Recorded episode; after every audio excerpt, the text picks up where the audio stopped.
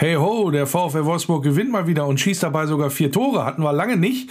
Deswegen ist wahrscheinlich aber immer noch nicht alles gut. Äh, immerhin, der Anfang ist gemacht für die Trendwende. Auch mit den Neuzugängen können wir erstmal zufrieden sein. Reden wir drüber jetzt im Wölferadio. Wölferadio, der VfL Podcast. Mit Lenny Nero.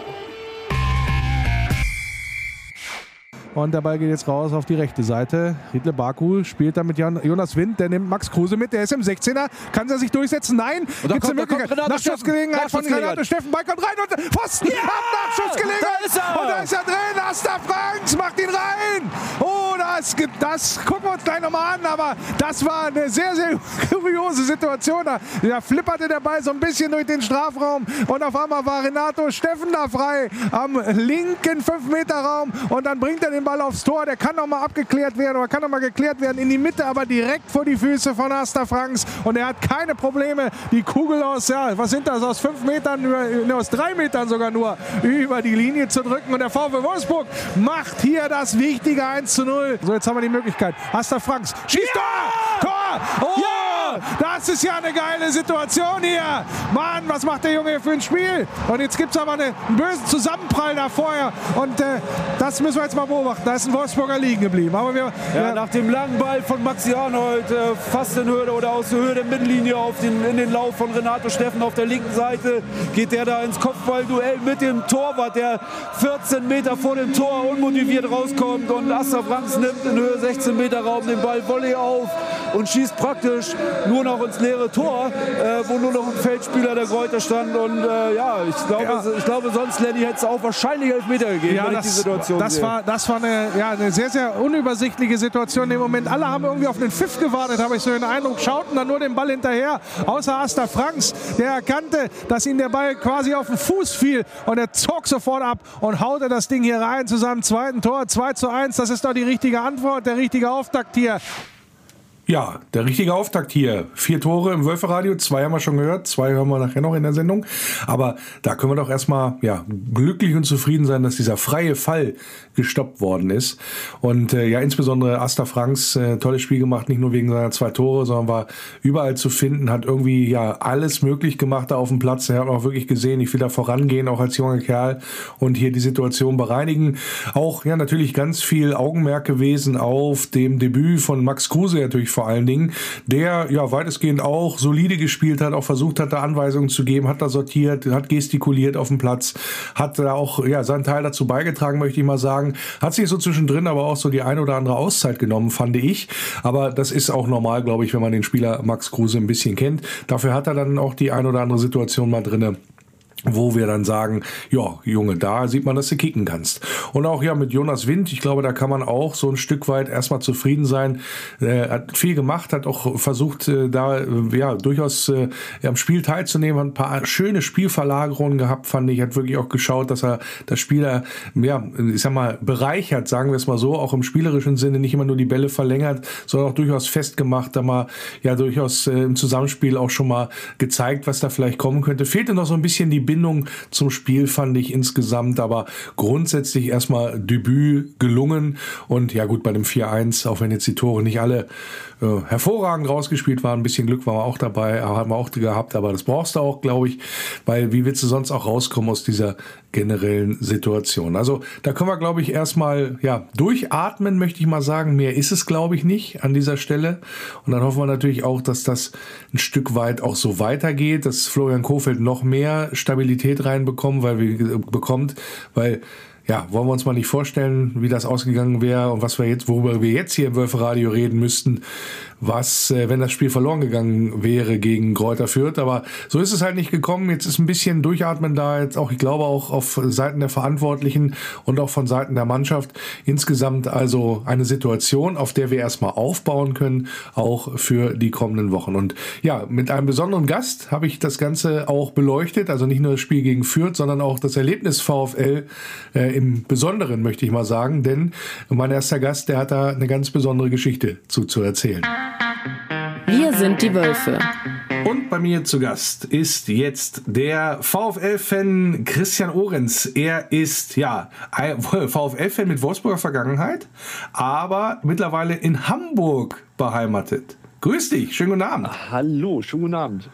Ja, schön, dass du mit dabei bist. Ähm, du bist einer derjenigen, die sich aus Fankreisen dann auch mal gemeldet haben, um hier beim Wölferadio zu Gast zu sein und gesagt, hier Lenny, äh, bedenk mal, äh, denk mal an mich, wenn du mal wieder einen Slot hast, dann äh, komme ich gerne mal vorbei. Und ja, so sieht's aus. So machen wir das dann nämlich auch gerade. Wie bist du denn aufs Wölferadio aufmerksam geworden? Wie ist denn da so ein bisschen so deine, deine Story sozusagen auch? Ähm, aufs Wölferadio bin ich eher durch Zufall aufmerksam geworden. Ähm, ich hatte eine Zeit lang Fußballübertragungen immer über ähm, Amazon gehört. Die hatten ja, bevor die ARD die ganzen Übertragungen übernommen hat, ähm, hatten die ja äh, quasi die, die Audioübertragungsrechte. Und irgendein Spiel wurde dort nicht übertragen. Und ähm, ich hatte vorher immer mal wieder gegoogelt, ob es von Wolfsburg auch ein Netradio gibt.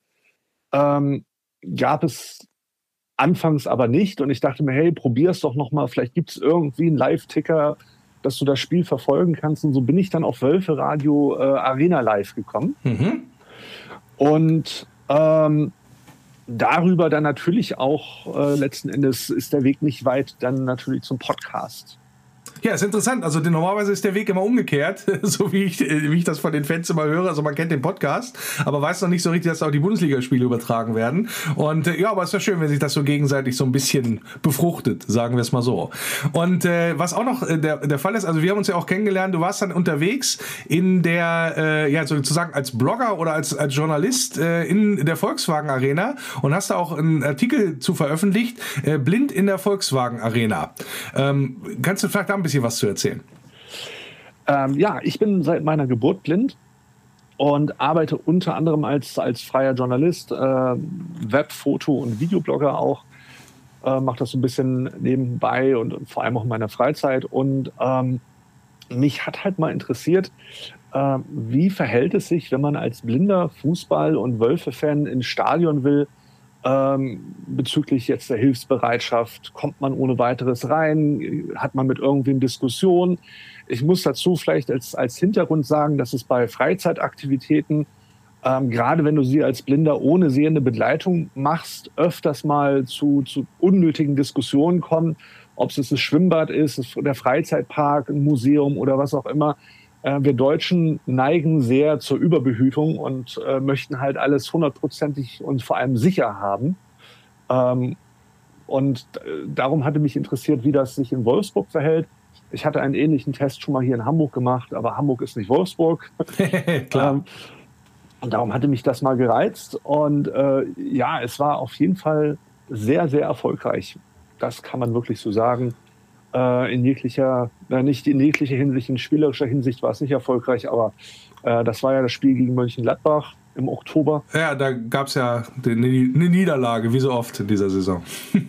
genau, und ähm, ich äh, war, muss ich ganz ehrlich sagen, hellauf begeistert, nicht nur von unseren Leuten, ähm, auch von den Leuten im Stadion, sondern interessanterweise auch von den ähm, Gästefans. Ähm, ich habe eine viele sind ja immer, wenn es, wenn es um die Gästefans geht, sehr, sehr, sag ich mal, zurückhaltend, nennen wir es mal positiv und vorsichtig, ähm, weil oftmals auch in den Medien, sag ich mal, Gästefans immer so ein bisschen als die Rowdies und äh, Vandalen so ein bisschen auch immer dargestellt werden.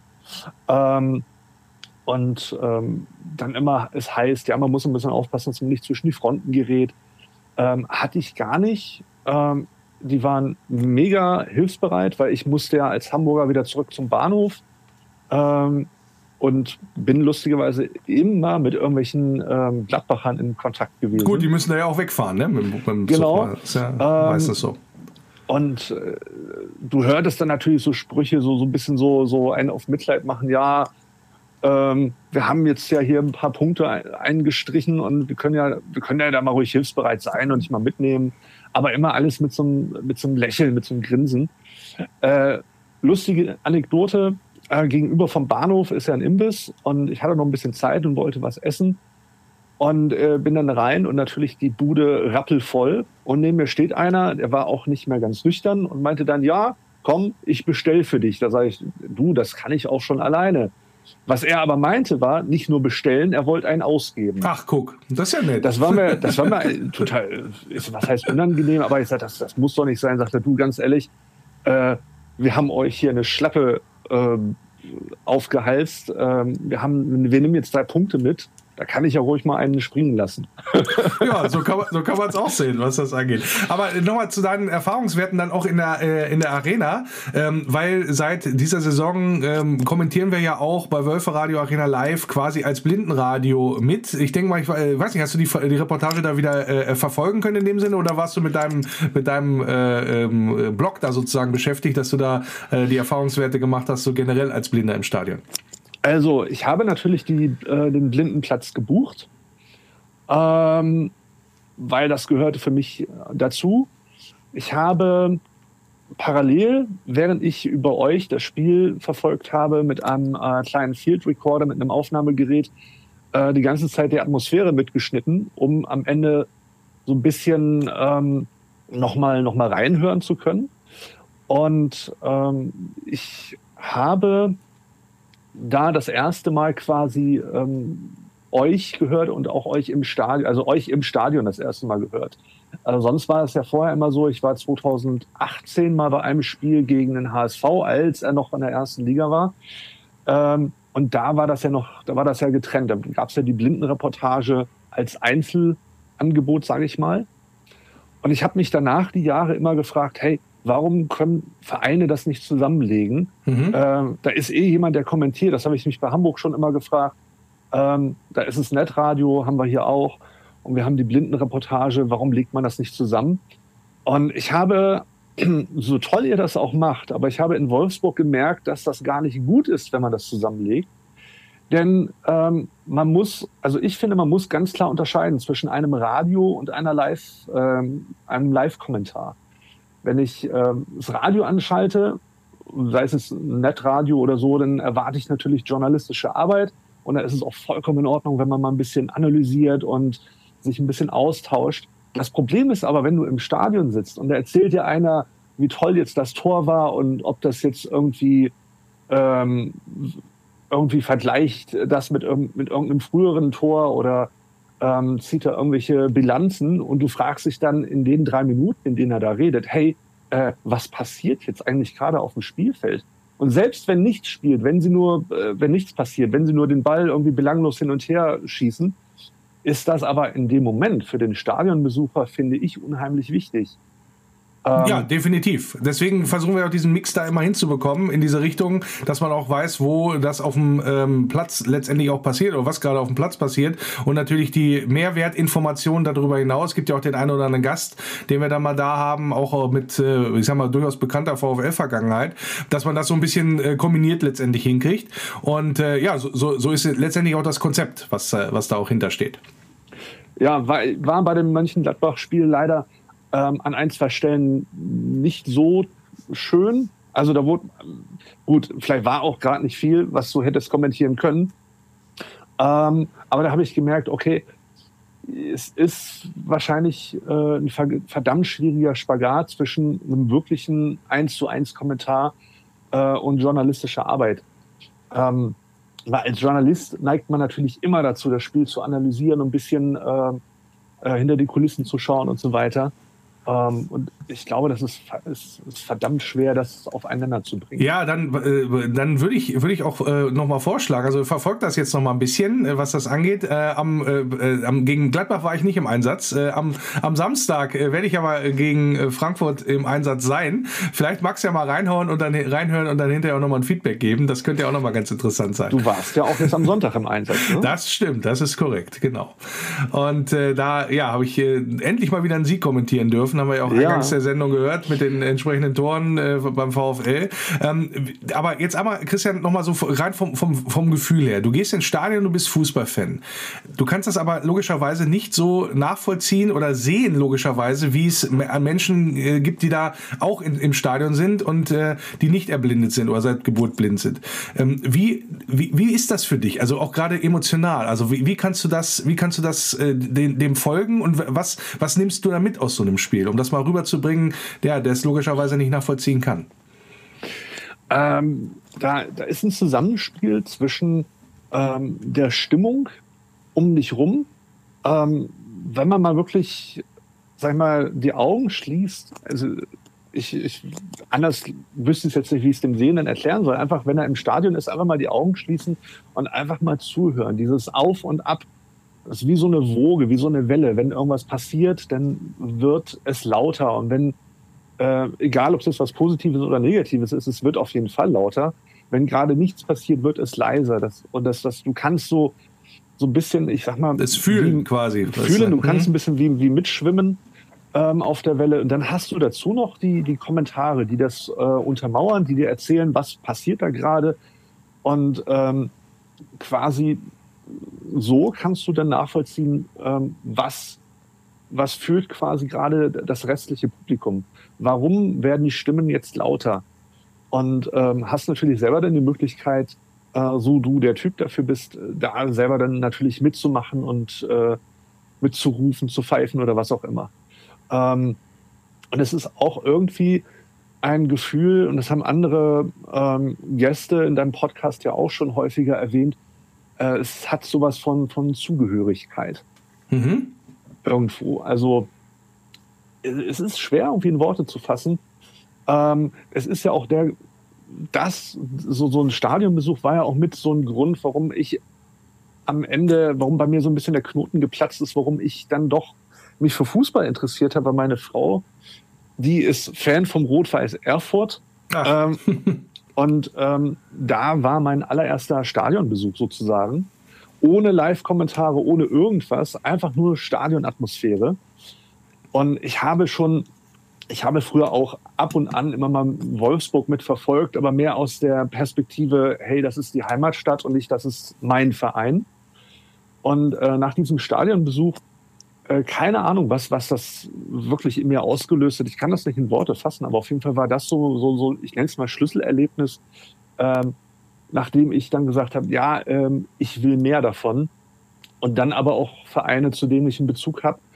Ähm, und das war und ist dann ähm, Hamburger SV und Wolfsburg, die im Moment äh, aus Fansicht, muss ich sagen, äh, zum Glück nicht in derselben Liga spielen, aber ähm, ich war ja bei einem Ligaspiel schon dabei und da war definitiv ähm, mein Herz eher bei Wolfsburg als bei Hamburg. Das ist schön. So soll es ja, auch- so ja auch sein.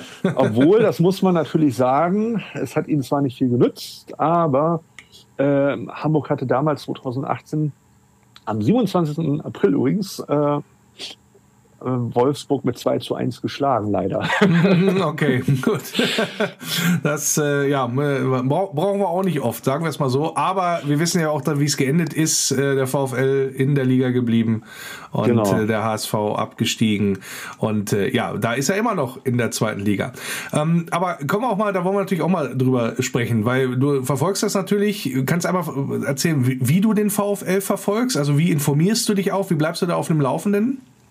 Ähm, ich nutze die App Toralarm, weil sie ähm, wirklich sämtliche Newsmeldungen, die es gibt, ob es nun der äh, Sportbuzzer ist, ob es nun die Wolfsburger Allgemeine ist, ob es der Kicker ist, äh, sie bündeln alle Newsmeldungen, die es irgendwie zur ersten oder zweiten oder sonstigen äh, Ligen, sag ich mal, gibt.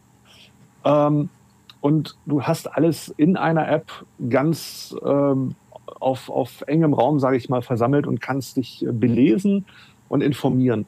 Äh, leider ist nämlich die VfL Wolfsburg App nicht barrierefrei. Man muss dazu sagen, ob nun am PC oder am Smartphone, ähm, ich nutze ein Programm, das mir den Bildschirminhalt vorliest. Mhm. Und je nachdem, wie eine Website gestaltet ist oder eine App gestaltet ist, wenn sie zu grafisch ist zum Beispiel ähm, oder zu viele Grafikelemente hat, äh, die nicht vor- oder ausgelesen werden können, dann ist das für mich schwer, ähm, äh, sag ich mal, so eine Seite oder so eine App zu besuchen. Äh, so sind wir beide ja auch zusammengekommen. Ich hatte dich ja nicht nur darüber informiert, dass ich äh, das Wolfsburg-Stadion getestet habe, ähm, sondern hatte ja auch mal angefragt, hey, könnt ihr euren Webplayer nicht mal etwas äh, barrierefreier mhm, gestalten? Ja. Äh, weil wir nämlich genau das Problem haben, ich kann die Seite öffnen, aber ich finde keinen Play-Button. Der ist so komisch versteckt für mich. Ähm, ja, und in der, in der App, da kann ich es aufrufen, aber die App bricht irgendwie die Übertragung nach ähm, zehn Minuten ab. Da muss man den Stream immer neu starten. Ähm, war aber so ein Spiel wie Sonntag äh, sehr nervig und dann hast du immer gehofft, äh, gehofft in der Minute. Dass da nichts passiert. Genau. also das ist, das ist interessant, weil äh, es ist super, solche Rückmeldungen mal zu bekommen, weil ähm, das bekommt man so in der Regel nicht mit, außer es äh, fällt irgendwie generell aus, sagen wir es mal so. Ähm, äh, bist auch jetzt der Erste, der sich bei mir äh, meldet und sagt, dass das wäre jetzt so gewesen, aber das äh, gehen wir natürlich entsprechend weiter, weil mit der technischen Abwicklung, äh, da ist, äh, da können wir leider nicht viel zu sagen hier vom, vom Wölfe Radio Arena Live Team, sondern das ist natürlich etwas, was dann auch über die Technik des VfL letztendlich funktioniert, weil wir ja darüber auch ausstrahlen, über, wie gehört, über die App oder auch über die Homepage wölferadio.de. Aber ähm, mal jetzt so, wie, wie verfolgst du quasi gerade auch ähm, die Saison, also dass man auch so ein bisschen mal drauf kommen kann, auf die aktuelle Situation beim VfL, also wie sehr, ja, ähm, fasst dich das auch an? Oder ist das etwas, wo du sagst, ja, das gehört halt zum Fußballleben mit dazu, so diese, diese diese Auf und Abs, beziehungsweise auch diese Talfahrt, die der VfL hingelegt hat. Ähm, wie beurteilst du das? Ähm, also erstmal, wie verfolge ich es? Äh, auch dank deines Podcasts bin ich äh, ja auf eine äh, Facebook-Gruppe aufmerksam geworden, ähm, wo fleißig auch sämtliche Artikel geteilt werden. Also sollte ich das Handy mal nicht äh, parat haben und nur über über ähm, am PC jetzt sage ich mal online sein, würde ich trotzdem alle möglichen Newsmeldungen bekommen. Ähm, ich diskutiere da auch fleißig mit. Ähm, und ich kann jedem nur empfehlen, dein Buch zu lesen aus der Fußballfibel-Reihe. Äh, denn jeder, der meckert, wenn es mal wieder nicht so gut läuft oder jeder, der sofort äh, Trainer raus oder Vorstand rausruft, ähm, hat dieses Buch nicht gelesen oder wenn er es gelesen hat, hat er es nicht verstanden, weil äh, du hast es ja sehr treffend auf den Punkt gebracht. Es gehört leider dazu, ähm, man mag sich fragen, warum und man mag es auch entweder ja, für gut oder für schlecht heißen.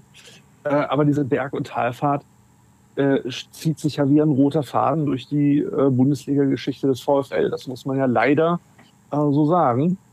Ähm, natürlich, äh, ja, beschäftigt mich das schon, weil äh, nur sich jetzt einfach mit dieser Begründung abzufinden, ja, das ist halt immer so, wenn wir mal einen Höhenflug hatten, dann geht es halt wieder abwärts.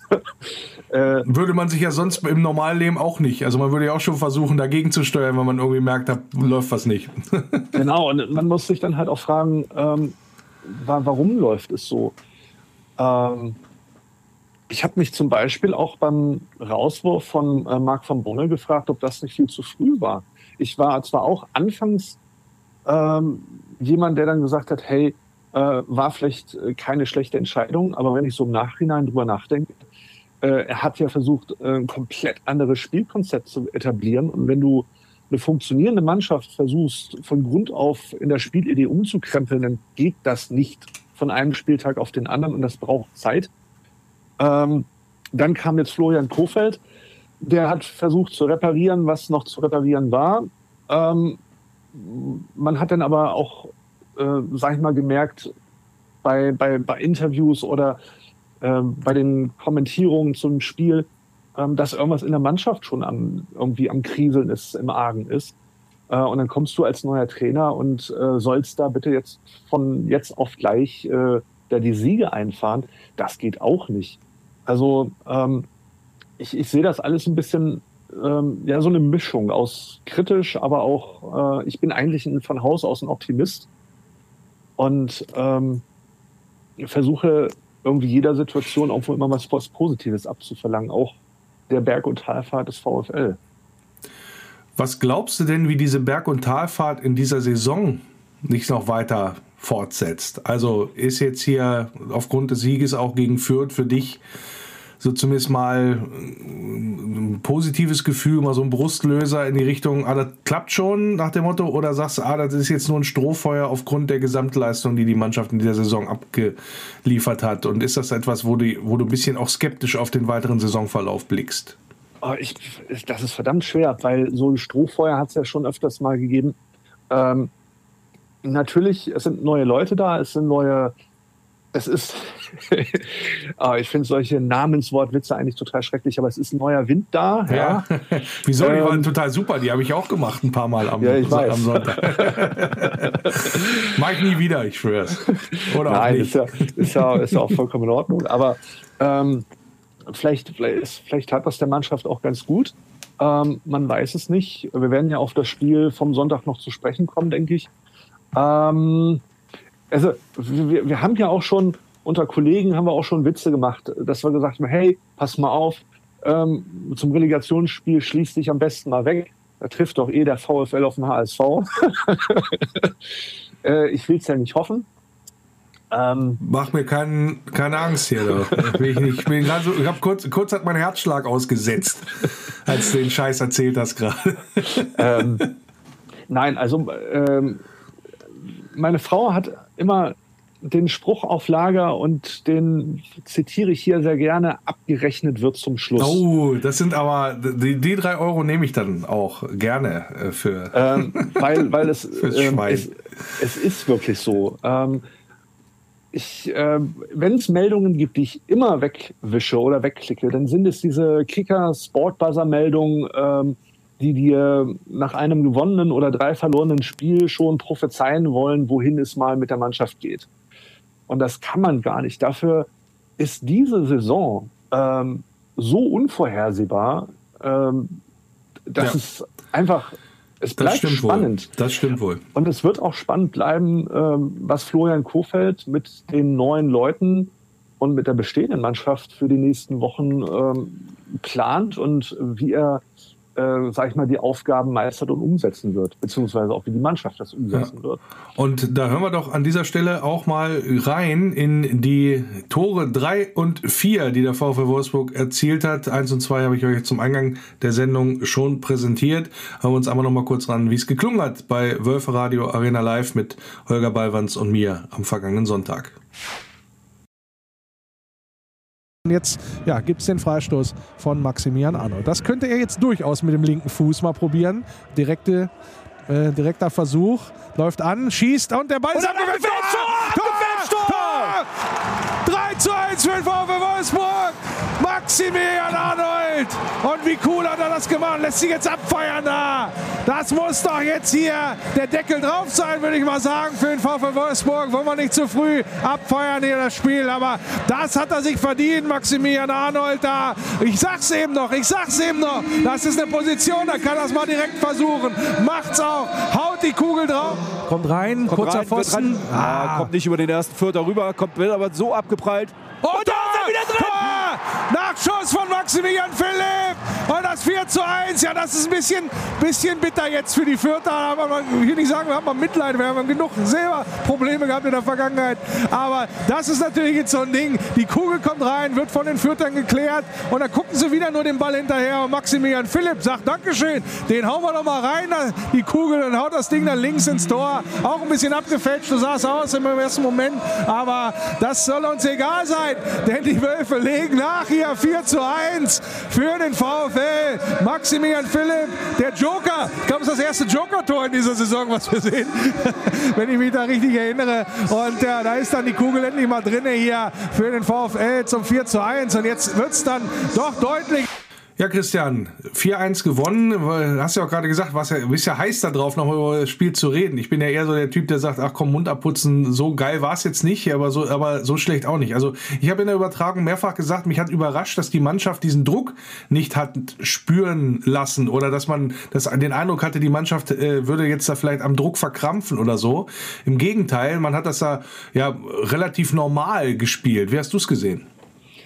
Ähm, ich hatte. Oh, scheiße, den, den muss ich mir jetzt anziehen. Den kann ich den muss ich mir, also, da, da sind wir, da sind wir, da sind, ja, weil das, das ist so drinne, das ist so drinne, äh, das äh, ist mir jetzt auch aber wichtig, das zu korrigieren, weil das ist so ein. Nee, so, so brauchst du Standard. nicht, brauchst so, du nee, nicht. aber Ich für, habe- für, mich, für mich ist es ein Standard, diese Ja. Nummer, aber ich rede ja mit jemandem, der nicht sehen kann. Insofern muss ich es Ähm, einmal ich habe mal, ich habe mal ein, ähm, einen Artikel geschrieben, der krampft mit den Wörtchen sehen. Ja, warum, ja, Sehende es, genau. warum Blinde es gebrauchen, sehen es aber unbedingt vermeiden wollen. Ja. Ähm, du wirst natürlich das Spiel sehen. Ähm, also wenn, wenn wir es jetzt, ähm, wenn ich jetzt den Fernseher angehabt hätte, dann hätte ich zu dir auch gesagt, hey, äh, natürlich habe ich das Spiel gesehen, weil man sieht fern und man hört nicht fern. Ja, korrekt. Aber ist, ist ja cool, wie du damit umgehst. Also das, was was das angeht, also das können wir ja manchmal gar nicht so richtig einschätzen. Äh, also wir jetzt im Sinne von jetzt äh, die die nicht betroffen sind in dem Zusammenhang. Ja. Ähm, aber äh, es ist, ist auch mal cool zu erfahren, wie jemand, der betroffen ist, das das einschätzt. Also ich hätte dich jetzt auch gerne noch äh, gefragt im, im Laufe des Gesprächs, wie findest du das eigentlich, wenn neben dir einer den Schiri anbrüllt, du Blinder? Wie was, was macht das mit dir in dem Moment? Oder, oder Ähm, äh, kann ich dir gerne sagen, ich bin ähm, überhaupt kein Freund von übermäßiger Political Correctness. Äh, wir neigen ja im Moment auch dazu, leider äh, viel zu viel, gerade im sprachlichen Bereich, auf die Goldwaage zu legen.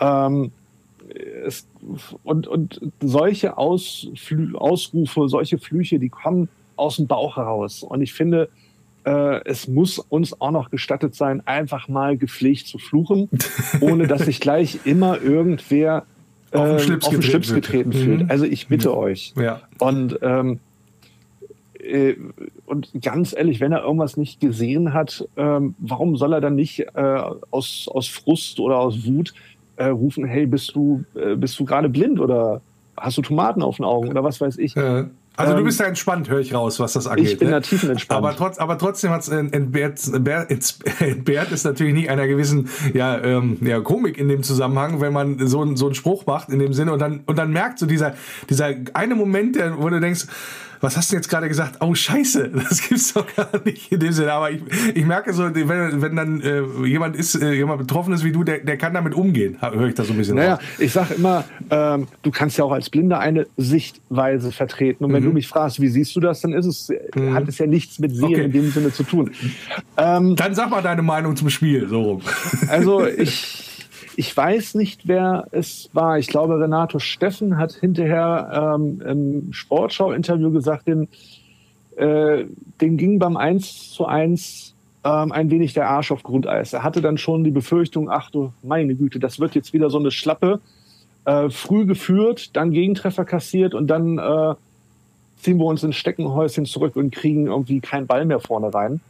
Ähm, den Gedanken, äh, man ist ja so ein bisschen vorgeschädigt durch die Spiele der Vergangenheit. Und ich hatte mich, habe mich ehrlich gesagt ertappt, ähm, auch so zu denken und dachte, oh Gott, eins zu eins, äh, das kann ja was werden hier. Ähm, und ich wurde dann zum Glück eines Besseren belehrt. Und das ist genau das, was ich ja vorhin selber gesagt habe, abgerechnet wird zum Schluss. Und Ja, aber warum ist das denn passiert aus deiner Sicht, dass der VfL eben nicht in dieses Muster zurückgefallen ist? Weil das hatten wir ja tatsächlich ja schon ein paar Mal und das vom Gefühl her äh, ist es dann in die Richtung gelaufen, dass man tatsächlich schlecht, mit einem schlechten Gefühl in die Halbzeit gegangen ist, aber als man wieder rauskam, dann doch eine Mannschaft gesehen hat, die sich davon hat nicht verunsichern lassen.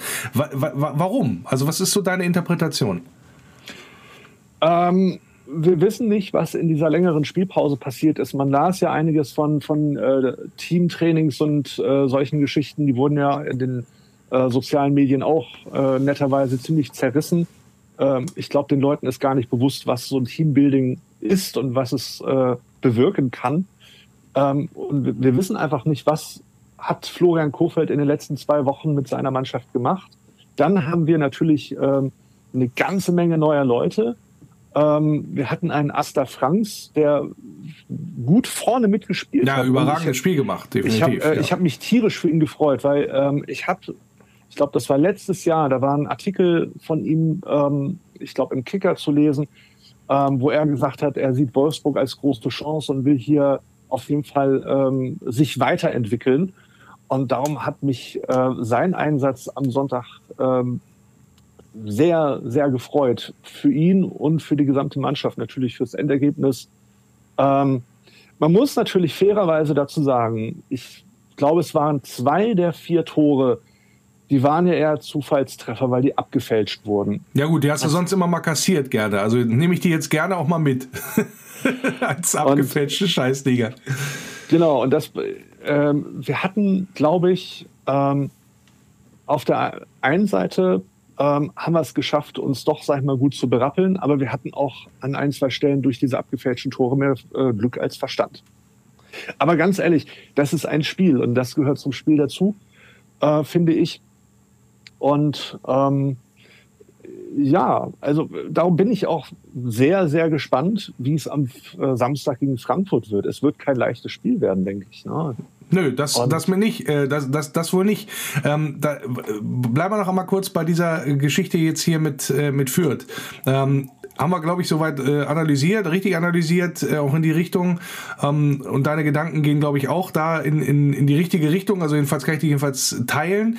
Ähm, was sagst du generell zu den Neuzugängen? Du hast ja die neue, die, die ja sozusagen auch die Teamhierarchie ein bisschen durcheinander gewirbelt haben. Also natürlich Max Kruse ist da zu nennen, dem ja, äh, also der jetzt ja mehrfach äh, seit der Verpflichtung äh, auch dokumentiert hat, auch öffentlich im Internet äh, über, sein, über seine Kanäle oder sonstiges, dass ihm total scheißegal ist, was alle denken denken und der macht halt so sein Ding. Ja, jetzt hat sich natürlich der VfL ein Stück weit da in die Abhängigkeit gegeben, auch von ihm, dass er da sozusagen die Mannschaft aus der Krise mitführt, ja, oder da gleich den, den Führungsspieler gibt. Dazu hast du so noch ein paar junge, hoffnungsvolle Talente gekauft, die da vielleicht äh, auch einen Unterschied machen können. Äh, Gerade jetzt auch in der Winterpause, man hat ordentlich durchgemischt, wenn man so möchte. Ähm, wie bewertest du das? Ähm, ich war erstmal sehr, was heißt traurig, ähm, dass das äh, Wout Weghorst gegangen ist. Ähm, das ist nämlich immer unser Problem. Wir schaffen es irgendwie nicht, ähm, selbst trotz Niederlagen oder so, ähm, wirklich gute Spieler äh, an uns zu binden, weil viele so ein bisschen den, äh, äh, die Luft von weiter oben äh, schnuppern und noch höher hinaus, noch weiter wollen, was einerseits sehr verständlich ist, aber ähm, es, es äh, ist irgendwo schade, ähm, weil als Fan muss man sich dann immer wieder, äh, sag ich mal, wieder auf neue Leute einstellen, diese ein Stück weit kennenlernen und ähm, erstmal schauen, was, was sind das für Charaktere. Ähm, ich finde zum Beispiel, äh, ich habe auch das ganze Zinnober um Max Kruse verfolgt. Ähm, ich finde ihn aber ähm, sehr ehrlich. Klar, er ist äh, er hält mit seiner Meinung nicht hinterm Berg und sagt, sagt auch, äh, was ihm so ein bisschen im Kopf umgeht, was, was er denkt äh, und was seine Beweggründe sind. Aber das finde ich gerade. Ähm, Findest du ja, okay so, dass das so ja, ist? Ja, auf, auf jeden mhm. Fall, weil lieber so als irgendwie so, so ein äh, Floskelndrescher, äh, wo du am Ende nicht weißt, hast du das jetzt gesagt oder war das dein Berater? Äh. Ja, gut, das, das ist ja so ein bisschen auch die Gleichspülerei da im, im Fußball mittlerweile. Was ja. sagen, da, da sticht er natürlich schon heraus. Das ist, das ist, das ist schon klar. Mir ging es jetzt eher da auch bei, bei der Verpflichtung. Ähm, da hat man jetzt eine Menge ähm, also man, um es mit Max Kruse zu sagen, man ist da all in gegangen, ja, was das angeht. Also das muss jetzt schon funktionieren, weil wenn dieser, ich sag mal, eher mh, mm, Lebemann, äh, der so, der auch schwer zu kontrollieren ist und äh, auch nicht dafür bekannt ist, dass er sein Herz an irgendwelchen Vereine äh, oder mit, mit Herzblut da in seine, seine Vereine da reinsteckt, sagen wir es mal so. Dafür ist er ja immer wieder häufig auch weggegangen. Die ihm jetzt sozusagen das Schicksal des VfL Wolfsburg anzuvertrauen Frauen, im weitesten Sinne zumindest auf dem Platz, dass er da die Chefrolle mit übernimmt. Ähm, das, das ist ein Risiko aus meiner Sicht. Das weiß ich nicht, wie das ausgeht. Sagen wir es mal so. Ich hoffe natürlich, dass es gut ausgeht und dass er äh, fußballerisch was mitbringt, äh, unbestritten. Da ist er, ist, er ein, ist er ein guter Kicker. Gar keine Frage. Aber ob er jetzt quasi in dieser Situation der Richtige ist, um das hier äh, gerade zu biegen, was in dieser Wolfsburg in dieser Saison schiefgelaufen ist, das äh, ist mir noch zu früh, um letztendlich zu bewerten. Wie ist das, ist auf jeden, das ist auf jeden Fall richtig. Äh, vielleicht brauchen wir so jemanden, der so ein bisschen, äh, ich nenne es jetzt mal, spielerisch impulsiver ist. Ähm, zum Thema sein Herz an einen Verein binden. Naja, äh, wir sehen es mal so, wie es ist. Der Vertrag läuft bis 2023. Das ist nicht mehr allzu lang hin. Ähm, und wenn er nur dafür da ist, um uns auf gut Deutsch gesagt erstmal den Arsch zu retten. Dann wäre das okay äh, für dich. es ist, ist, wie gesagt, es, ich, ich bin mit sowas immer also ein bisschen zwiegespalten. Ich finde es schön, wenn, so, wenn wir so Leute haben wie Maxi Arnold, der schon lange Jahre bei uns ist und der uns noch ähm, zumindest sagt, dass er seinen Vertrag bis 2024 noch die Treue halten wird, hoffentlich. Ähm, ich finde sowas toll, weil ähm, er hätte bestimmt auch schon Chancen gehabt, irgendwo anders hinzugehen. Aber das sind halt Leute, äh, deren Herz hängt an den Verein und ähm, die, die gehen halt alles mit, was kommt. Ja? Ob es jetzt nur eine Talfahrt ist oder äh, das Erklimmen des Hügels, äh, vollkommen wurscht. Ähm, aber vielleicht braucht es, äh, so blöd es dann für manchen Fan auch ist, aber vielleicht braucht es wirklich solche Leute wie Max Kruse, die mal kurz kommen, ähm, einmal Alles durchschütteln und dann, dann gehen, wieder, gehen sie wieder. So ja, vielleicht, vielleicht ist das, äh, auch wenn es kein schöner Weg ist, aber vielleicht ist es, ist es halt der Weg, den wir gerade brauchen. Und ob, dieser, ähm. ja, und ob dieser Weg sich erfolgreich fortsetzen wird im Laufe der Saison, das werden wir natürlich auch hier im Wölferadio aufmerksam beobachten und über die aktuelle Lage und über auch ja, das Fußballerlebnis, wenn man eigentlich es nicht sehen kann im Stadion zum Beispiel, was es dann trotzdem emotional mit einem macht. Das habe ich besprochen mit äh, Christian Ohrens. Er ist VfL-Fan, ja, mittlerweile aus Hamburg, aber mit Wolfsburger Vergangenheit. Und ja, ich bedanke, dir, bedanke mich recht herzlich, dass du zu Gast gewesen bist. Ich danke dir. Es hat sehr viel Spaß gemacht. Kombinationsspiel. Und das Kombinationsspiel im Wölferadio spiele ich natürlich auch heute wieder mit einem Experten für den kommenden Gegner. Und das ist Sport 1 Reporter Christopher Michel. Grüß dich. Gute sagt man bei euch, glaube ich, ne? Genau, gute nach Wolfsburg. Hallo Lars. Ja, schön, dass das geklappt hat. Wir haben uns ja neulich mal beim Doppelpass tatsächlich kennengelernt, wo wir beide zu Gast gewesen sind. Äh, du hattest ja sozusagen Heimspiel, weil ja der, der Kollege Krösche ja mit dabei gewesen bist, dem du auch so ein bisschen auf den Zahn gefühlt hast. Und äh, aber wir verabredet, wenn das nächste Mal irgendwie Frankfurt-Wolfsburg ansteht, da können wir mal im Wölferradio was machen. Insofern klasse, dass du mit dabei bist. Super gerne, ja. Klar, wir kennen uns natürlich ein bisschen, hat ja auch Spaß gemacht, auch wenn die Wölfe dann leider doch nicht so Thema wurden, weil andere Themen brannten aber trotzdem so ein bisschen über die Wölfe und das Spiel davor babbeln, das geht doch immer. Ja, das geht immer. Und vor allem haben wir ja am Samstag das Spiel äh, VfL Wolfsburg bei Eintracht Frankfurt. Lass uns aber mal ein bisschen chronologisch einsteigen, jetzt fast gesagt. Äh, Eintracht Frankfurt hat gewonnen gegen den VfB Stuttgart am letzten Spieltag 3 zu 2. Klingt so ein bisschen nach Arbeitssieg, was das angeht. Wenn ich so ein bisschen auf die Daten gucke, hat es jetzt auch unbedingt, oder die Zahlen vom Spiel auch nicht unbedingt Anschein, als das wäre eine klare Nummer gewesen für Frankfurt. Ich habe das äh, nicht so ganz verfolgt, aber du kannst sicherlich äh, da Einschätzung geben, wie du das Spiel eingeschätzt hast. Ja, also es war erstmal ein Schock kurz davor. Ähm, Kamada und Kostic. Ich glaube, das war jetzt inzwischen jeder in der Bundesliga eigentlich so die beiden Stars der Offensive sind ausgefallen. Oliver Glasner musste improvisieren, hat ähm, Lösungen gefunden. Die Eintracht ähm, ist da sehr, sehr stark ins Spiel gekommen, hat früh geführt, hat es eigentlich dominiert. Wie es aber dann so ist, irgendwann kommt das Heimteam rein, Standard gegen dich, Gegentor. Zweite Halbzeit eröffnest du eigentlich perfekt direkt mit wieder an des 2-1, lässt sich dann so ein bisschen einlullen, vielleicht auch im, ja, im Glauben an die eigenen Überlegenheit, kriegst es 2-2, kannst halt die Schippe wieder drauflegen und gewinnst 3-2. Ich finde, der Begriff Arbeitssieg trifft es sehr gut. Es war aber auch ein, wie ich finde, ein Schlüsselsieg aus Sicht der Eintracht, weil du endgültig dem unteren Drittel, sage ich mal, die Zähne gezeigt hast und gezeigt hast, damit wird man wohl, wenn jetzt nicht ein Totaleinbruch kommt und sich sechs Leistungsträger verletzen oder coronamäßig ausfallen dauerhaft, ähm, wirst du dich wohl ja in den Top 10 dieses Jahr bewegen, vielleicht auch mal Elfter oder so, aber du wirst mit dem unteren Drittel nichts zu tun bekommen und deshalb ein Arbeitssieg, den ich aber auch als einen Schlüsselsieg ähm, einstufen würde. Ja, momentan ist es Platz 9 mit äh, Anschluss nach oben, möchte ich mal sagen. Das äh, ist ja durchaus im Bereich des Möglichen, zumindest äh, alles südlich der Bayern ist ja äh, erreichbar, hätte ich jetzt fast gesagt noch, also selbst aus, aus mittleren oder fast sogar tiefen äh, äh, Tabellenregionen. Hm, was hat für dich dich letztendlich auch den äh, Ausschlag gegeben. Es sah ja am Anfang der Saison jetzt gar nicht so pralle aus in Frankfurt, was das Sportliche angeht. Was ist dann so, ich sag mal, der Grund gewesen, dass man auch so ein Stück weit die Kurve gekriegt hat, um überhaupt wieder nach oben richtig ja auch reinschnuppern zu können? Ja, als wir im Doppelpass noch zusammensaßen, da war ja ein Thema gefühlt zwölf Spieltage, 13 verschiedene Systeme, um es mal spitz zu sagen. Ähm, Oliver Glasner hat dann das System gefunden. Es war dieses, ich nenne es mal das 3-4-3 mit den zwei Zehnern hinter einer Spitze. Da haben sich Kamada, Lindström und Boré als Trio sehr gut ähm, gefunden, ergänzen sich jetzt, äh, legen sich die Tore auf und schießen sie. Du hast links natürlich mit Kostic immer einen Spieler, ähm, der Spiele entscheiden kann. Das tut er für die Eintracht ja seit dreieinhalb Jahren sehr regelmäßig. Und ähm, das Defensivgerüst hat sich dann, auch wenn die Eintracht zu viele Gegentore bekommt, aber das haben auch die Spieler in jedem Interview gesagt, das ist das System, das ist die Grundordnung, in der fühlen wir uns wohl. Und dass Glasner seine Experimente nach diesem sehr schwachen Spiel in Fürth, dass man gerade so mit 2-1 gewonnen hat, dass er da die Experimente abgebrochen hat, dieses System installiert hat, die Leute dabei richtig eingesetzt hat. Ein So hat einen Schritt nach vorne gemacht, ein Jakic hat es gut gemacht, ein Rode, wenn er reinkam. Und ja, so hat sich eine Stabilität entwickelt, mit der man auf einmal eine Serie gestartet hat, sich von unten verabschiedet hat.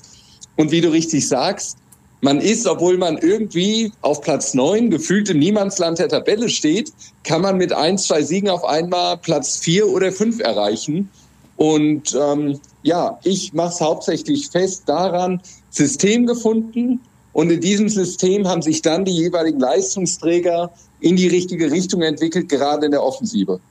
Ja, es klingt so ein bisschen nach so leichten Parallelen auch nach Glasners Zeit in Wolfsburg. Da war es ja auch so, hat er auch einiges probiert, insbesondere die berühmte Dreierkette, die ja nie richtig funktioniert hat. Dann ist er so irgendwann mal also mehr oder weniger auch durch die Ergebnisse und Einwirkungen auch aus der Mannschaft da zu seinem Glück gezwungen wurden und dann auf einmal funste ist letztendlich. Was auch so ein bisschen auffällig ist, auch so ein bisschen typisch Glasner, zumindest wenn ich mir die Zahl gucke, angucke aus dem Stuttgart-Spiel, so die Passquote mit 71 Prozent, äh, also deutlich schlechter als die vom Tabellenschluss, äh, Tabellen 17. So, so schlecht sind die Stuttgarter auch nicht. Also das ist immer so ein bisschen symptomatisch, war in Wolfsburg auch so der Fall, ähm, weil, weil Glasner da offensichtlich gar nicht so einen großen Wert drauf legt, was das angeht, sondern mehr auf dieses Umschaltspiel ähm, angeht. Ist das, ist das etwas, was du auch in Frankfurt beobachtest oder siehst du äh, da grundlegende Veränderungen grundsätzlich auch zum Thema Wolfsburg oder zu der, seinen Vorgängerstationen, sagen wir es mal so?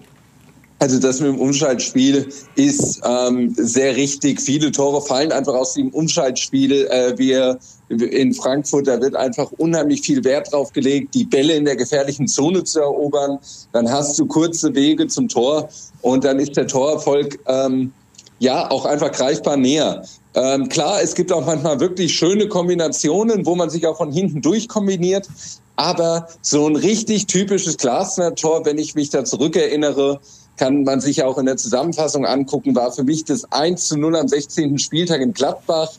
Ähm, die Gladbacher haben sich ein bisschen hinten den Ball zugespielt. Dann ist auf einmal Zakaria, der findet keine Lösung, fängt äh, fünf Meter vom eigenen Tor an zu dribbeln, wird 30 Meter vom eigenen Tor, ähm, der kriegt den Ball abgeluchst. Und fünf Sekunden später sind die Frankfurter mit vier Mann im gegnerischen Strafraum und einer muss nur noch einschieben.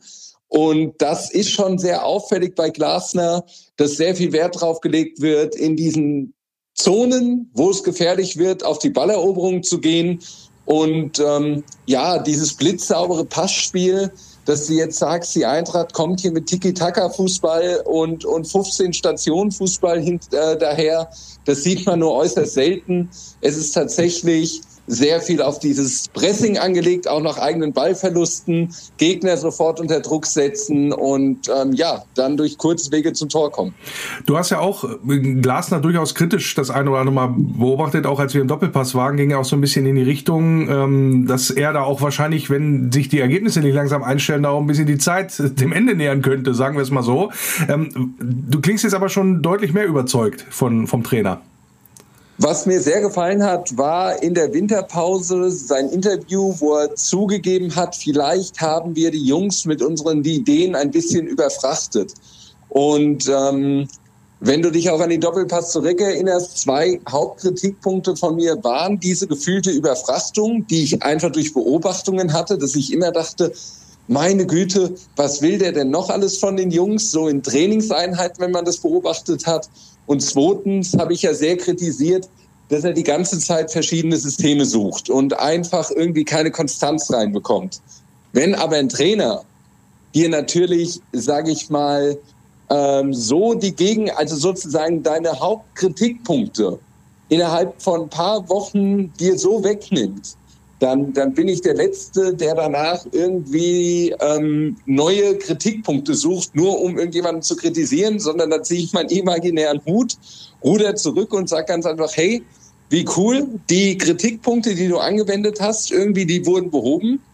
Und dann sage ich, ähm, ist es jetzt rund? Die Punkte geben ihm recht. Ich glaube, wir sind jetzt seit dem Doppelpass kamen elf Bundesligaspiele dazu. Und wenn in elf Bundesligaspielen Eintracht Frankfurt siebenmal gewinnt, einmal unentschieden spielt und nur dreimal verliert, dann hat man bei 22 von 33 Punkten so viele Argumente gesammelt, dass ich jetzt hier nicht. Was selbst du nicht sagen kannst, was da Genau, das selbst ich nicht jetzt zwanghaft irgendwelche Gegenargumente sammeln ja, kann. Alles klar. Jetzt habt ihr ja nicht nur einen neuen Trainer, äh, was das angeht, sondern ihr habt da, es ist so ein bisschen Umbruch ja bei äh, Eintracht Frankfurt, äh, gerade auch auf der Führungsebene und so. Hm, wie schätzt du das ein? Also wie ist das bisher gelungen grundsätzlich? Das finde ich noch komplett schwer zu bewerten jetzt nach ähm, sieben Monaten.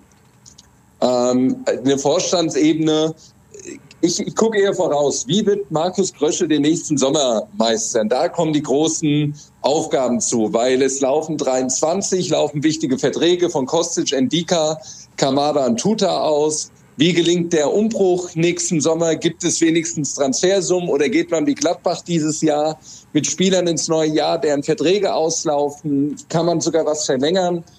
Und ähm, daran wird Markus Kröschel nächsten Sommer zu messen sein. Und ein echtes Fazit will ich daher am 1. September 2022 abgeben, wenn er die nächste Sommertransferperiode hatte. Gut für den ganzen Club ist eine Sache. Es herrscht jetzt einfach mal Ruhe und es zu dem ganzen Club nach dem äh, nach der Hütter und Bobic Odyssee am Ende des letzten Jahres sehr gut. Ja, das äh, werden wir natürlich dann auch äh, weiter beobachten. Stichwort, ähm, ja, ich sag mal, ähm, Umbruch oder auch Runderneuerung. Am Samstag kommt der runderneuerte VfL Wolfsburg nach Frankfurt mit äh, durchaus ja neuen Spielern, vor allen Dingen in der Offensive. Max Kruse natürlich da zuvorderst zu nennen. Ähm, was erwartest du denn grundsätzlich erstmal für ein Spiel am Samstag? Also schön wäre es natürlich, wenn es aber so ein spektakulärer Fight wird wie damals im April äh, mit einem Wild West 4-3. Ich glaube, an das Spiel erinnern wir uns alle noch. Ja, war ein tolles Spiel, gar, gar Das war ein tolles Spiel. Ich, ich könnte mir aber vorstellen, dass beide. Scheiß Ergebnis, by the way, aber. Ja, ja, okay, das Ergebnis. Die eine Seite hat sich gefreut, aber, aber der Eintracht-Seite hat es ja am Ende gar nicht so viel gebracht. Und die Wolfsburger sind trotz des Ergebnisses in die Champions League gekommen. Ähm, ich kann mir nicht vorstellen, dass sich Florian Kofeld jetzt nach dem Sieg gegen Kräuter Fürth auf so ein Spektakel einlässt. Und ähm, ich glaube auch nicht, dass die Eintracht trotz Sieges jetzt gegen Stuttgart ähm, auf ein Spektakel auslöst. Ich könnte mir schon vorstellen, dass es eine zähere Partie gibt, dass es ähm, eine umkämpfte Partie gibt. Gerade für Wolfsburg geht es natürlich auch um enorm viel. Die wollen jetzt den Schwung mitnehmen. Die haben jetzt halt auch mal einen Knoten gelöst. Ähm, aber spektakulär war ja jetzt das Spiel gegen Fürth an und für sich auch erstmal nicht. Ich könnte mir vorstellen, mit einer kontrollierten Offensive, die Eintracht wird natürlich probieren, Fehler zu erzwingen. Was erwarte ich für ein Spiel? Ich, ich glaube, es wird erstmal ein vorsichtiges Abtasten und dann, je nachdem, wer das erste Tor schießt und die andere Mannschaft, äh, dann, dann ist vielleicht der Knoten gelöst. Ganz schwer jetzt zu prognostizieren, äh, weil, weil du einfach nicht weißt, was dieser Sieg gegen Fürth ähm, bei der Wolfsburger Mannschaft ausgelöst hat. Und ich weiß halt auch noch nicht, es ist noch 0,0 einzuschätzen, wie harmonieren Kruse und Wind, wenn sie jetzt noch eine Woche mehr Trainingszeit haben. Daher ja, würde ich fast mal diese Frage zurückgeben, was du erwartest. Ja, also diese Eingespieltheit, die da äh, durchaus noch gefehlt hat, logischerweise fehlen musste da nach der kurzen Zeit, äh, da erwarte ich mir schon, es gab ja auch die entsprechende Trainingsarbeit äh, unter der Woche, also das, da erwarte ich mir natürlich schon einen Fortschritt, sagen wir es mal so, aber es ist natürlich echt schwierig, dann jetzt daraus abzuleiten, aber nach einem 4 zu 1 gegen Fürth, dass da jetzt vielleicht alles gut ist und dass man da Frankfurt kommt, äh, hurra, und da irgendwie die Punkte mitnimmt. Also ich bin da noch etwas skeptisch, sagen wir es mal so, auch aufgrund aufgrund letztendlich der Vorleistung. Aber das werden wir dann auch mal sehen. Aber äh, wo ich dich äh, gerade dran habe, wie man so schön sagt, hast du es gerade so ein bisschen angesprochen, natürlich auch mit dem Blick äh, auf die Vorsaison. Was so ein bisschen auffällig ist, ist so, wenn man so in die Frankfurt-Bubble rein hört, also gerade so auch als Wolfsburger, da ist da ein sehr, sehr großes Ressentiment, da ist ein sehr, sehr großes Augenmerk auf den VfL, eine sehr, sehr große Gegnerschaft. Das kann, da kann ich mich früher nicht dran erinnern, dass das so gewesen ist. Also Frankfurt und Wolfsburg hatten im Grunde nichts abzumachen, mehr oder weniger. Das hat sich irgendwie, ich weiß nicht, ob es am, am, Trainerwechsel liegt oder ob es äh, an diesem, ich sag mal, äh, dem, dem, der getroffene Hund bellt halt, ne, dass diese, diese, ähm, ich sag mal, Nicht-Qualifikation zur Champions League, dafür aber Wolfsburg, dass das so einen Stachel gesetzt hat. Wie beurteilst du das aus deiner Sicht? Es, ist, ähm, es sind mehrere Faktoren. Natürlich äh, war das irgendwie jetzt, ähm, kam Wolfsburg natürlich ähm, durch diese Glasnight-Sache, als dann auch die ersten Gerüchte auftauchten, dass Glasnight der Nachfolger werden könnte, ähm, kam Wolfsburg natürlich ins Visier so ein bisschen. Aber äh, man hat eher Dortmund, glaube ich, als ähm, ähm, also man war eher frustriert wegen Dortmund, dass man von denen überholt wurde als von Wolfsburg. Ich glaube momentan für, für, für die Eintracht-Fans oder, oder zumindest für, für diese Eintracht-Bubble ist es momentan, diese Corona-Zeiten sind einfach finanziell sehr frustrierend. Und, und es, glaube ich, ist dann für einen Verein, der in der Winterpause irgendwie merkt, boah, es ist unheimlich schwierig, irgendwie einen 500.000 oder eine Million Transfer zu stemmen, obwohl man noch in den letzten Jahren solche Überschüsse erwirtschaftet hat. Und dann guckt man, sage ich mal, so ein bisschen rüber nach Niedersachsen und sieht einfach auch, wie gestern ja auch diese Geldtabelle gezeigt hat, ähm, wie viel Geld Wolfsburg, obwohl sie auch mal ein, zwei schwächere Jahre hatten, investieren können. Also ist so ein bisschen Neid. ich, ich, würde, ich, würde, äh, ich würde sagen, ein, ein gewisser Neid ist da, aber ich würde einfach sagen, und, und ich glaube auch, da, da kam ich vielleicht ein bisschen rüber. Ich kritisiere nicht Wolfsburg dafür, was sie machen, weil das würde ich ganz genauso machen. Was viel kritikwürdiger ist, ist für mich das System, das es sozusagen ermöglicht, dass man sozusagen das Gefühl hat, Wolfsburg darf irgendwie das machen, was man selber nicht machen darf. Und klar, wir können jetzt im Detail entschlüsseln, ähm, warum umgeht die Eintracht, sage ich mal, nicht auch das System so ein bisschen oder, oder schafft es und so.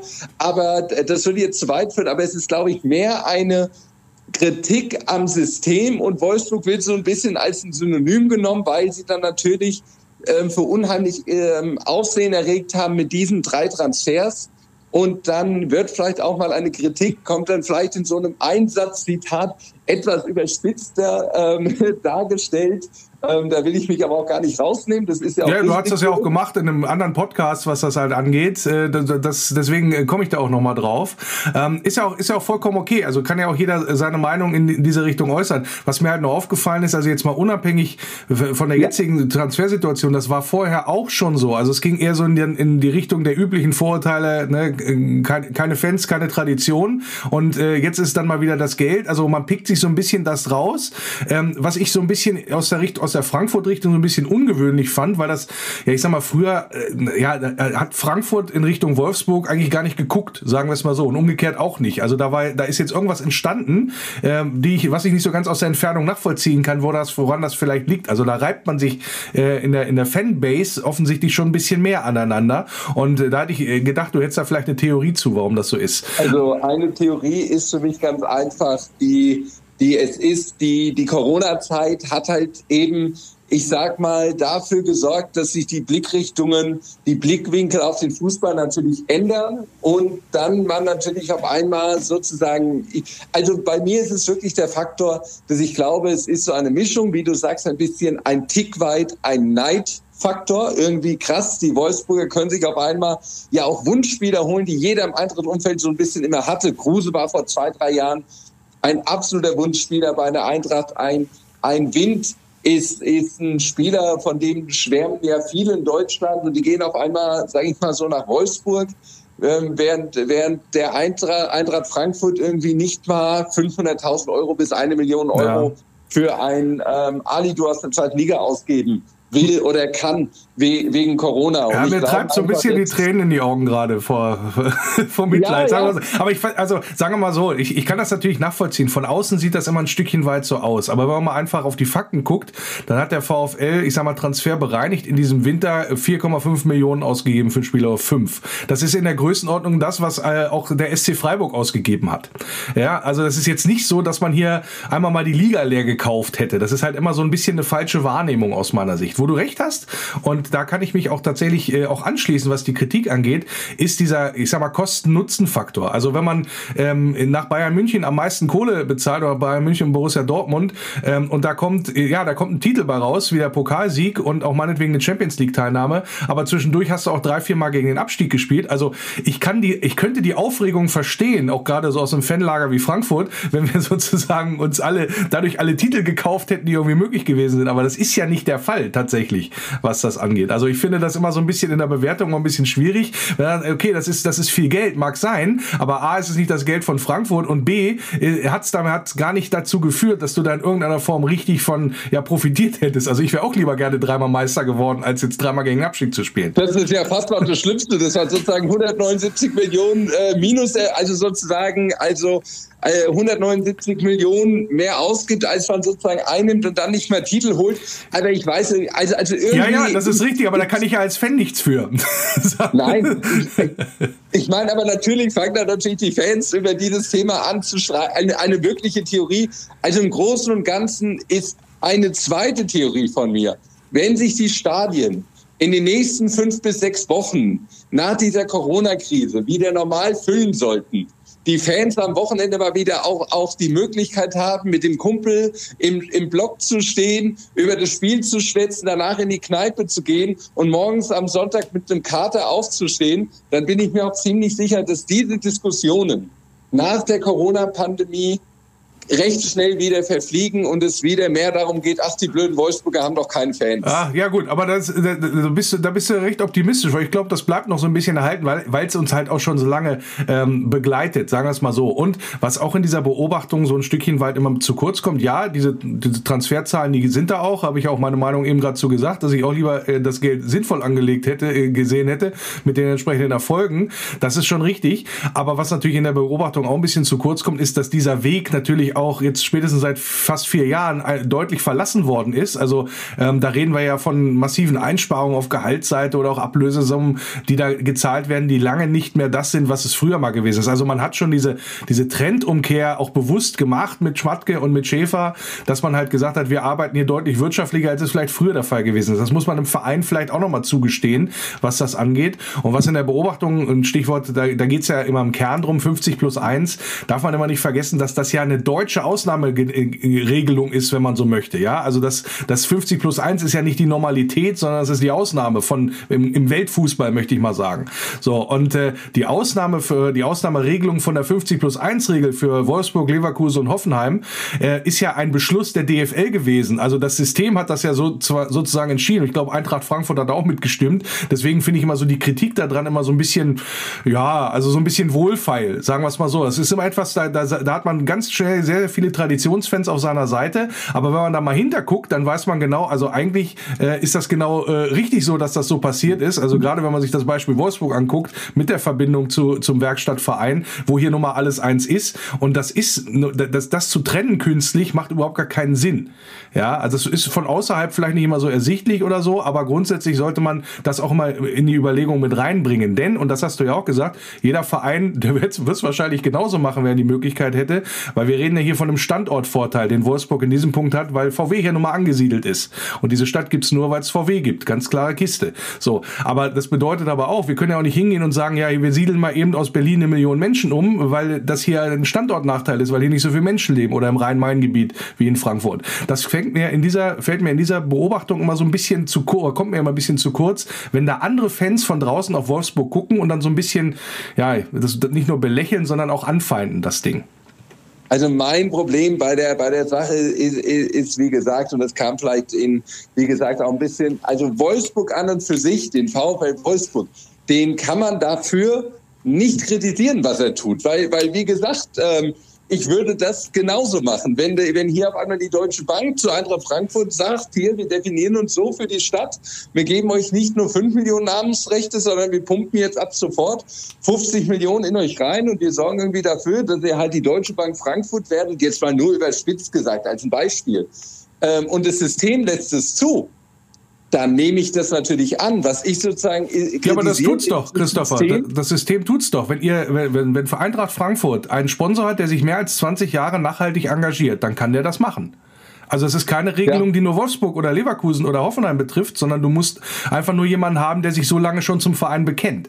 Und das ist ja auch mal was ja. Positives, dass es jemand macht. Also jemand, wie so wenn es so eine Verbindung gibt. Ich meine, äh, die die Hälfte der Leute, die ins Wolfsburger Stadion kommen, die sind wahrscheinlich auch mindestens bei VW beschäftigt, ja, und äh, erwirtschaften sozusagen, weil es ja eine hundertprozentige Tochter ist von Volkswagen, den Erfolg quasi mit, ja, was das angeht. Also die stecken ihre Arbeitskraft da rein und wie eng und wie dicht kann denn eine Verbindung letztendlich sein zu einem also von, zwischen einem Sponsor oder einem Eigentümer und einem Verein letztendlich. Also das gibt's in der Bundesliga äh, eher selten, sagen wir es mal so. Und auch diese positive Aber, Betrachtung kommt ein bisschen zu kurz, ne?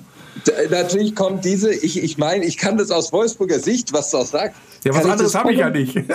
nein, nein, aber damit hat es natürlich aus, aus, aus dem, was du sagst, und das ist auch, da, da, da steckt auch viel, viel, viel dahinter. Nur es ist natürlich, und das muss man einfach sehen, diese Außensicht ist ja erstmal, ich gucke mir an, diese, was gestern ja auch veröffentlicht wurde, lustigerweise, wo man dann auf einmal sieht, der ist bei München oben mit seinen minus 326 Millionen, wo man irgendwie sagt, okay, zehnmal Meister, fünfmal Champions League-Sieger, die haben sich das irgendwie über 40 Jahre ähm, sozusagen erarbeitet. Hönes, der mal 79 oder so mit einem äh, äh, Schreibtisch an der Sebener Straße begonnen hat und was das heute ist. Und dann sieht man Platz zwei, der VfL Wolfsburg, der irgendwie 179 Millionen mehr ausgegeben hat, als er eingenommen hat und dafür irgendwie, ja, wie du auch sagst, nicht geholt hat. Also sozusagen, der wäre zweimal fast abgestiegen und konnte trotzdem diese ganzen Summen bezahlen. Und ich glaube, das sind so diese Außenbetrachtungen,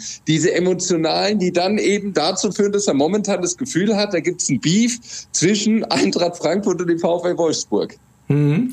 Okay, wir werden, also ich werde das auf alle Fälle auch weiter beobachten. ist auf jeden Fall super, dass wir hier nochmal sozusagen ins, äh, ins Streitgespräch gegangen sind. Eigentlich ist das, das Kombinationsspiel ja eher dafür gedacht, dass wir auf die Partie des kommenden Gegners äh, und mit dem kommenden Gegner blicken. Aber ist gut, dass wir das auch nochmal gemacht haben.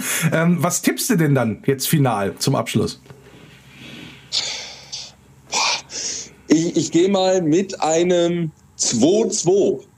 Einem 2-2. Ja, also ein Unentschieden in Frankfurt holen wäre nicht so verkehrt für den VfL, wo ja immer noch jeder Punkt zählt. Da stehen wir immer noch bei 24 nach dem Sieg gegen Fürth und hoffen wir natürlich, dass da der ein oder andere, vor allen Dingen ganz relativ schnell die 16 dazukommen, die man ja immer so weitläufig meint, äh, brauchen zu müssen, was das Thema 40 Punkte und Klassenerhalt angeht.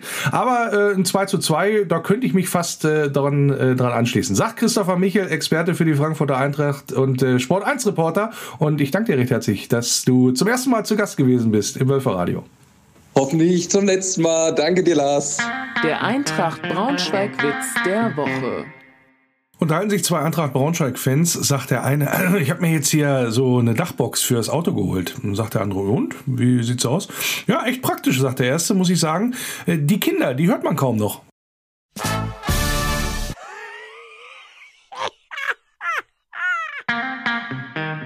Faninfos.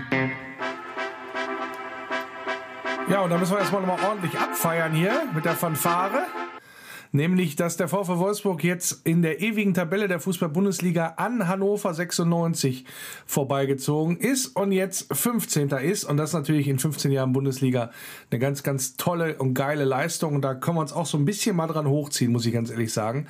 Ja, also wirklich nicht mehr wegzudenken aus dem Konzert, ja, der Großen, muss man ganz ehrlich sagen, weil wie gesagt, 15. in der ewigen Tabelle der Fußball-Bundesliga und das ist der VfW Wolfsburg. Tolle Sache, wie gesagt, kann man auch mal ein bisschen stolz drauf sein. Dann dürfen ja erstmals nach langer Zeit wieder Gästefans, also von unserer Seite aus, mit nach Frankfurt fahren. Ja, da ist äh, immerhin ein Kontingent von 500 Gästetickets angedacht. Ob das dann alles so klappt und passiert, da bitte auch vor allen Dingen die Kanäle der Fanbetreuung des VfL und auch des VfL generell mal im Auge behalten, wie das denn letztendlich ausschaut. Ja, und auch äh, das nächste Mal müssen wir drauf gucken, weil das Thema ja, Heimspiel, ich glaube gegen Hoffenheim ist es dann, da müssen wir auch wieder gucken, wie das ausschaut, wie viele Leute da rein dürfen. Das ist ja so ein bisschen in Niedersachsen ja anders geregelt als in anderen Bundesländern und äh, da müssen wir ein bisschen drauf abwarten, wie dann auch die Entwicklung sein wird oder wieder sein werden. Und ja, da müsst ihr, müsst ihr euch auch, glaube ich, mal ein bisschen kurzfristig informieren über die Kanäle. Also geht mal eher von 500 Fans dann auch beim nächsten Heimspiel wieder aus. Aber wie gesagt, erstmal gucken wir an, wie das läuft. Da in Frankfurt ist, glaube ich, für viele, die da mitfahren können oder die das erstmal wieder mitfahren und Bock haben, ja auch eine tolle Erfahrung nach dem langen Corona-Winter. Ich meine, wir sind ja noch mittendrin, aber ja, das ist ja dann schon mal was, dass man da auf alle Fälle vielleicht mal wieder als Auswärtsfan auch ins Stadion gehen kann. Viel Spaß dabei und ja, viel Erfolg natürlich bringt drei Punkte mit. Und ja, äh, drei Punkte werden wir hoffentlich auch einfahren. Malte und ich bei Wölfer Radio Arena Live am Samstag, wie immer eine Viertelstunde vor Spielbeginn, geht's los mit der Übertragung vom Spiel des VfL bei Eintracht Frankfurt und dann werden wir dann ja, natürlich auch durch die grün-weiße Brille berichten, wie ja der VfL sich dann schlägt in diesem Auswärtsspiel. Und wie gesagt, wer nicht mitfahren kann nach Frankfurt und äh, auch sonst keine Möglichkeit das hat, das Spiel zu verfolgen äh, oder auf alle Fälle gerne auch bei Wölfer Radio Arena live reinhört, ist herzlich willkommen. Macht gerne mit, schaltet ein und äh, wölferadio.de und die VfL-App sind da die richtigen Adressen für euch. Der VfL Podcast. Ich bin Maximilian Philipp und ihr hört das Wölferadio. Das für diese Woche wieder durch ist. Ich hoffe, es hat euch gefallen. Ich fand es eine besondere Sendung, nicht nur, weil die Geschichte mit dem Christopher Michel da in eine Diskussion noch abgegangen ist, möchte ich mal sagen, sondern auch, weil der Christian zu Gast gewesen ist und seine ja, Fanschaft oder sein Fan seines VfL mal ja aus dieser ganz besonderen Perspektive geschildert hat. Und dann hoffe ich, dass wir gegen Frankfurt was holen und dass ihr dem Wölferradio weiter gewogen bleibt. Und ja, bis dahin sage ich bis zum nächsten Mal. Bleibt geschmeidig und denkt dran, nur der VfL. Über die Brücke kommt mein Tempel in Sicht. Ein grünes Licht ist wunderschön. Jedes Mal aufs Neue, dieses Gefühl, wenn ich ihn dort sehe. Kann nur schwer beschreiben, wie es mir dann geht. Lies in meinen Augen, geschrieben steht. Immer nur der VfL. Immer nur der VfL. Immer nur der VfL. Immer nur der VfL. Immer nur du. Immer nur du. Immer nur du. Nur der VfL.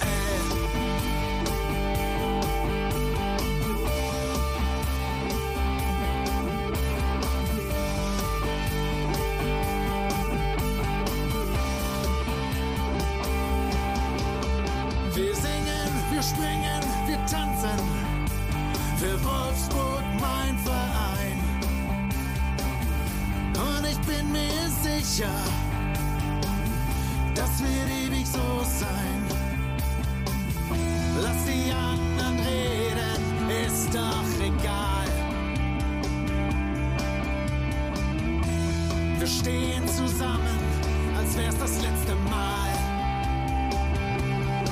Immer nur der